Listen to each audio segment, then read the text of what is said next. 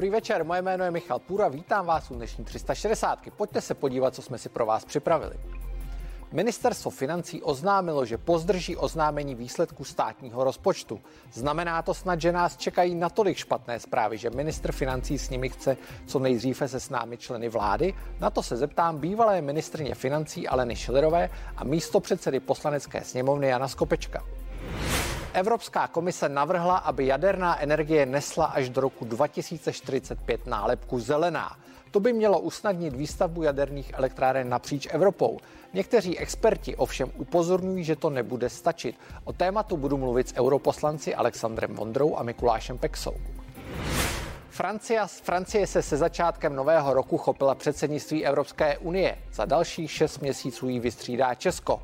Mohou se vztahy obou zemí prohloubit? A co vůbec francouzi, které čekají prezidentské volby, chystají? Zeptám se bývalého velvyslance v Paříži Petra Druláka.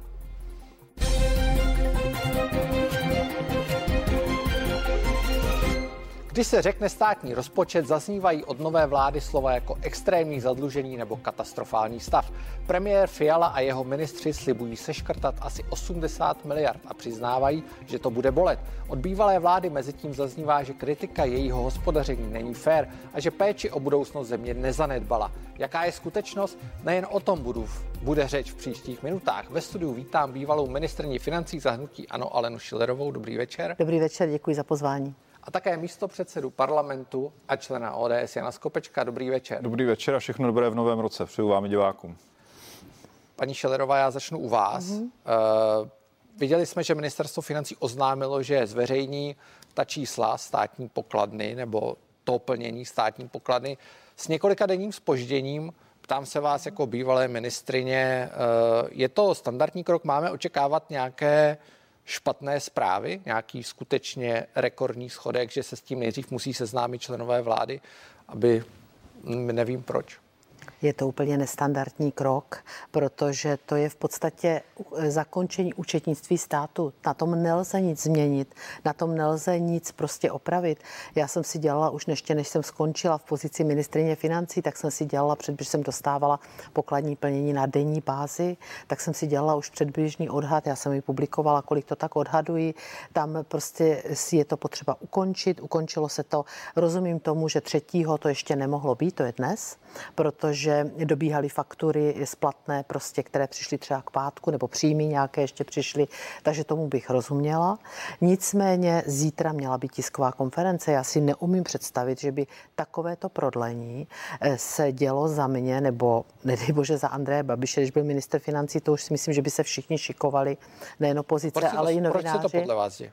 Eh, vůbec tomu nerozumím, tak buď pan ministr je v Opavě a dělá, prodloužil si Vánoce, to může být jedna z variant, místo toho, aby tady byl každý den na ministerstvu od rána do noci, tak jako jsem bývala zvyklá být, když byla doba covidu a museli jsme řešit sedm rozpočtů a další věci, nechci odbočovat. A ta druhá věc?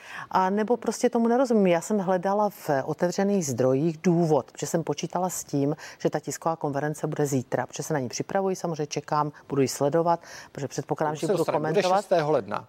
Bude 6. ledna, což je naprosto nestandardní, naprosto neodvodněné a naopak, naopak to může zavdávat nějaké, určitě, kdyby se to stalo mně, tak už bych se přečetla od všech, že by to zavdávalo nějaké příčiny k nějakým spekulacím, Pane, nějakým politickým vlivům, ale tam není o čem. Pane Skopečku, eh, proč to zdržení?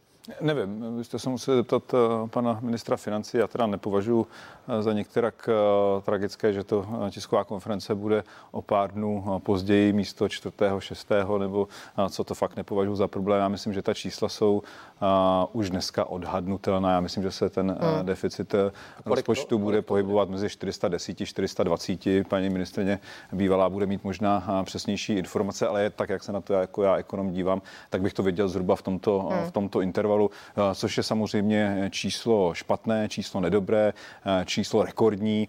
Eh, nicméně, a v tomto s paní bývalou ministrní souhlasím, je to číslo, na kterém nic nejde změnit. Hmm. To, ať se nám to líbí, ať máme přístup k fiskální politice, jaký chceme mít a někdo preferuje větší utrácení, někdo odpovědnější přístup, tak to jsou čistě data státního účetnictví a na těch nemůže nic vláda, vláda, vláda změnit, ale možná je to nový přístup pana ministra, že než bude tisková konference, považuje za férové um, ta čísla sdělit nejdříve ministrům na, na jednání vlády. Já v tom nevidím ani pozitivní, ani negativní změnu. Prostě Já se na to ptám několik kvůli tomu, že by to byla technika, ale někteří ekonomové se podívovali nad tím, že se to ještě nikdy nestalo, hmm. tak to Já může taky. vyvolávat nějaké spekulace.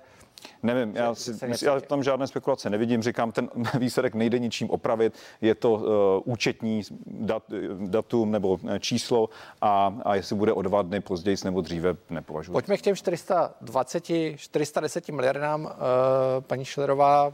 Kolik to bude? Já to samozřejmě nejsem schopná říct, protože tam já jsem si poslední eh, předběžný přepropočet dělala v tom týdnu, kdy jsem končila. Od té doby nemám k těm číslům přístup. Eh, to znamená, já jsem to odhadovala podle toho, jaký mohl být předběžný ještě eh, příjem eh, z hlediska na příjmové straně. Pak jsme počítali, že by tam mohla ještě přijít nějaké peníze z Evropy. Takže ten můj odhad, a já jsem už prezentovala v médiích, to není tajného, můj odhad byl, že to bude do 420 miliard. Já jsem to odhadovala na 420 miliard, ale můžu se skutečně o ty jednotky mílit. Není to moc. Přece jenom ten rok 2021 nebyl rok 2020, kdy skutečně se ta ekonomika úplně zastavila. Ty, ty lockdowny byly poměrně silné. V tom roce 2021 už byť s určitými omezeními ekonomika jela, fungovala. Uh, není to moc? Tak eh, nezapomeňme na dvě věci.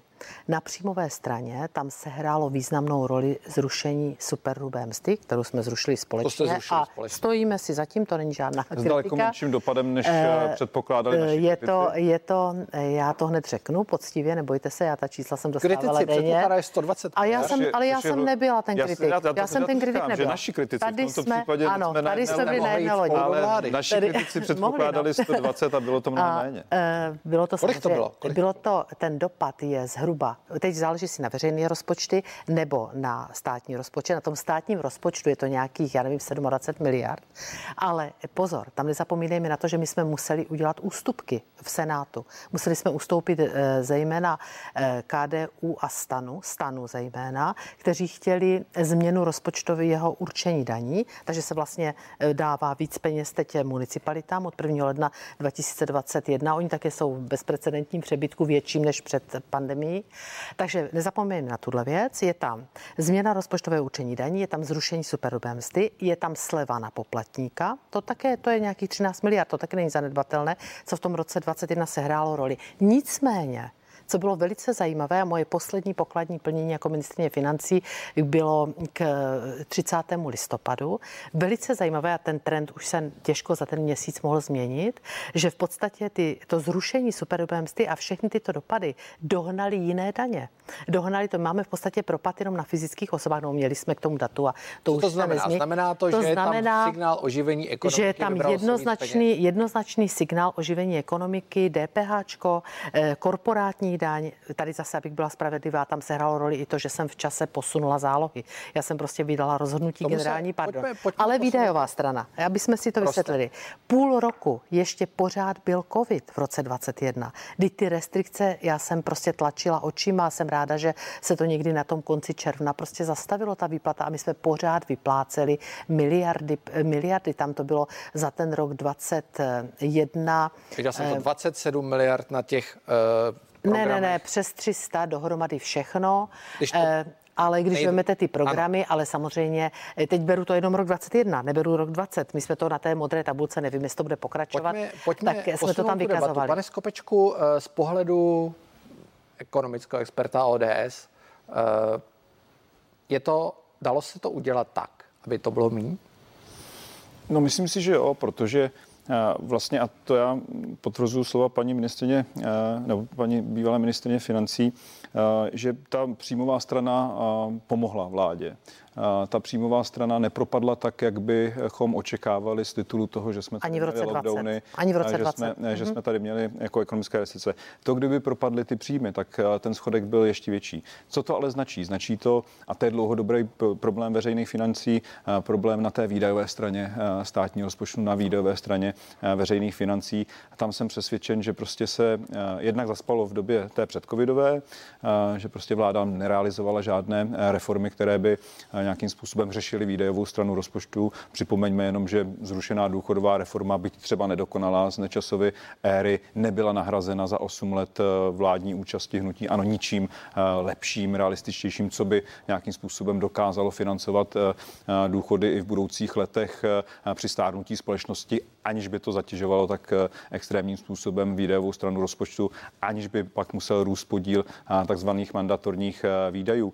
Když se podíváme na ty covidové roky, tak nejsou to moje slova, jsou to, je to zpráva nejvyššího kontrolního úřadu. Zhruba polovina těch schodkových, těch obřích schodků, které tady byly realizovány, šly na přímou pomoc související s covidem.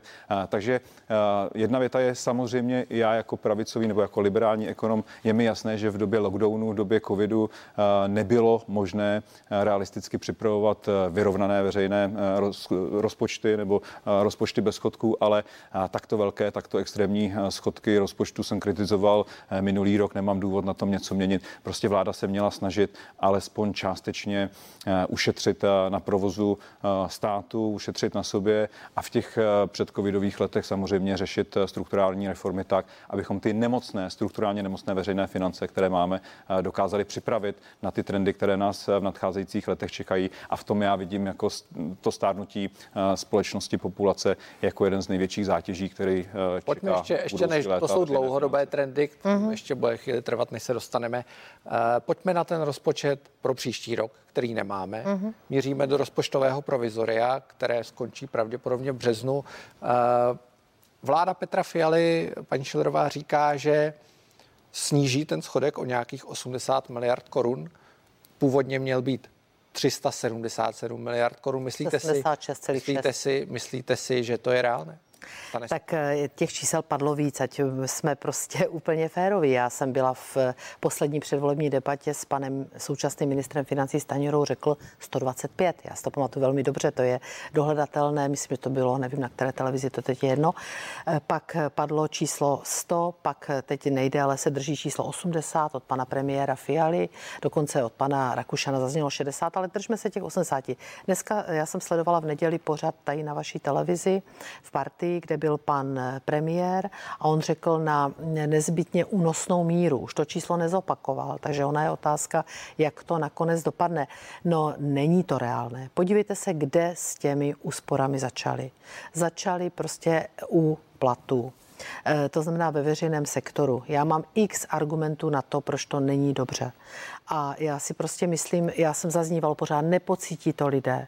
E, musíme se na, na zbytně stát. Na druhou stranu, vy jste už v loňském roce nyní už na jaře taky sama varovala před tím, že by ty platy neměly růst. Děkuji za tu otázku. Já jsem velmi ráda, že jste ji položil, abych ji mohla tady. To jsem musel položit. To. to jsem moc ráda. Já jsem vám za to opravdu děčná, protože já jsem ráda, že to můžu ve veřejném prostoru vysvětlit. Samozřejmě, já jsem to navrhla v době, kdy jsem předkládala na vládu první takový ten předběžný návrh na jaře rozpočtu. 2020. Ano, přesně tak. To je ten první předběžný návrh rozpočtu. To není ten, co jde do parlamentu potom. A navrhla jsem to proto, že inflace v té době byla 3%. A já jsem tehdy měla jasné logické důvody. Já jsem řekla, v roce jinak chci přede, předeslat, že na rok 2021 jsme je zmrazili, ty platy protože jsem řekla tehdy, máme zrušenou superhrubou je tady sleva na poplatníka, není důvod navyšovat ještě platy. A my jsme je v roce 2021 eh, skutečně zmrazili. To je potřeba říct. Na rok 22 jsem v tom prvním návrhu tehdy řekla, inflace je 3%, zrušená superhrubá mzda znamenala 7% čistého, plus sleva na poplatníka je nějaký, třeba tomu 1,5%, záleží, jaký máte plat, když bych to vzala prostě na nějakou průměrnou mzdu, nebo spíš méně než průměrnou, tak jsem řekla, to jsme na nějakých, dejme tomu, skoro 9%. Inflace je 3, rozloženo samozřejmě od roku 2021-2022, není důvod, pojďme do toho. Jenomže ta situace se změnila. Ta situace Takže se teď změnila. byste to nenavrhoval. Já jsem proto zvedla ruku. Já jsem zvedla ruku pro 1400 na řízení vlády. Dala jsem tu položku 13 miliard do rozpočtu, který naše vláda schválila schválila a poslala do parlamentu. To bych si nemohla dovolit udělat jinak. A zvedla jsem, protože ta inflace byla v tehdy už 6%. Tak, pane Skopečku, uh, Alena Šilerová říká, že si myslí, že je nereálných těch 80 miliard úspor a upozorňuje na to, že Petr Fiala skutečně v partii říkal, že to bude únosná míra ta nejvíce únosná míra. Kolik to tedy bude? Bude to těch 80, bude to mít, nebo to bude Já třeba víc? pevně věřím, že to bude 80 miliard. Já jsem také celou dobu operoval s částkou 100 miliard a eh, kdyby to bylo na mě, tak eh, usiluju o 100 miliard, protože si myslím, že opravdu naše veřejné finance jsou v katastrofálním stavu a něco s nimi potřebovat a jsou musíme. Tam ty úspory? 80 miliard korun je koaliční kompromis, to prostě tak, tak je. Nicméně nesoustředíme pozornost jenom na ten nadcházející rok, to je jako první krůček. My všichni se bavíme o úsporách 80 miliard, ale před tou vládou stojí mnohem náročnější úkoly, než uspořit 80 miliard korun. Tu vládu čekají úspory i v dalších letech a, a reforma, strukturální reforma výdajové strany státního rozpočtu, kde bez nějaké debaty o tom, jak budeme financovat v budoucnosti důchody, jak budeme financovat zdravotnictví s tím, že prostě poroste podíl lidí starších, kteří prostě budou vyžadovat více sociálních služeb, více zdravotních služeb, budou samozřejmě, budeme mým chtít zajistit penze, tak to jsou velké úkoly. Čili eh, já myslím, že ta vláda prostě musí zvládnout eh, uspořit 80 miliard, eh, protože když by nezvládla no co, když, číslo. Co když ministr financí nepředloží takové Já si myslím, že předloží Budete... konec konců to že, to, že se pohybujeme v rozpočtovém provizoriu, což nikomu z nás nedělá radost a chceme v něm existovat co možná nejkratší dobu, je právě proto, aby se v během těch pár týdnů podařilo. Ten rozpočet už nepředěláme, ten, na to je potřeba delší, delší čas, ale abychom uhosili ty největší požáry, to největší zlo, které my v něm vidíme, tak na to těch pár týdnů potřebujeme a já jsem přesvědčen prostě, že ta vláda těch 80 miliard prostě ušetří, ušetřit je musí, protože v těch nadcházejících letech jí při konsolidaci veřejných financí čekají, čekají ještě větší peníze. Co se týče těch platů, tak mně to přijde úsměvné.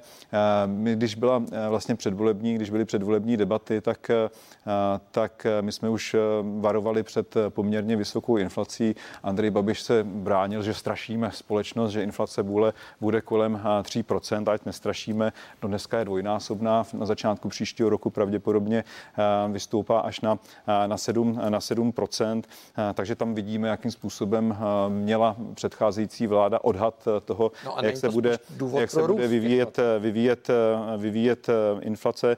No důvod pro růst mest by to byl ve chvíli, kdyby jsme na to měli ve státním rozpočtu, rozpočtu peníze a odpovídat na růst inflací ještě většími mzdovými tlaky určitě není nejlepší recept na to, jak tu inflaci, kterou když neskrotíme, tak poškodí nás všechny od drobných pojďme, stradatelů pojďme až, až po firmy. Čili ano, pojďme, jeden, pojďme jeden, z těch důvodů, jeden z těch důvodů, proč samozřejmě chceme v rámci toho rozpočtového provizora těch 80 miliard ušetřit, je jedna dát signál, že konsolidaci veřejných financí bereme vážně, že už nechceme pokračovat tou trajektorií směrem k propasti. A druhá věc je, že chceme snížit samozřejmě inflační tlaky. Co, čím na to může, se teď čím může česká vláda pomoci pojďme České národní bance? Pojďme tím, že začne dělat odpovědnější fiskální politiku. Paní Šilerová, od ekonomů zaznívá, že uh, zatímco i bývalý premiér Andrej Babiš říkal, že jsou to, že inflace je způsobená často vlivy zvenčí, tak ekonomové říkají, že to tak úplně není, že polovina, dejme tomu, je zvenčí a polovina je způsobena tím,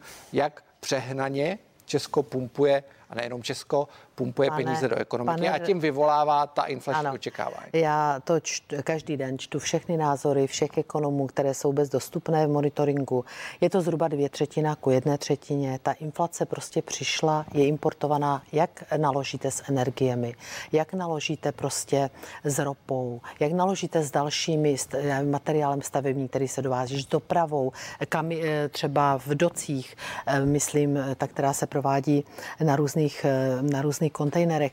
Čili to jsou všechno věci, které pardon, neovlivníme a ovlivnit nemůžeme. A ta inflace přišla a stejně tak, jak přišla, tak prostě odejde.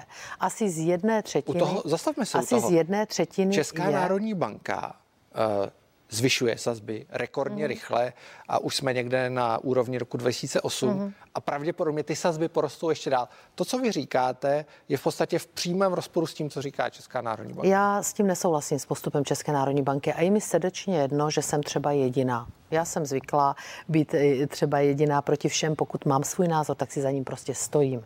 Ten postup České národní banky nikomu je podle nepomůže. Vás špatně. Je špatně. Je to školomecký přístup, který nezohledňuje to, že to není inflace, která se odehrává kompletně na tomto českém písečku. To je inflace ze dvou třetin, prostě importovaná.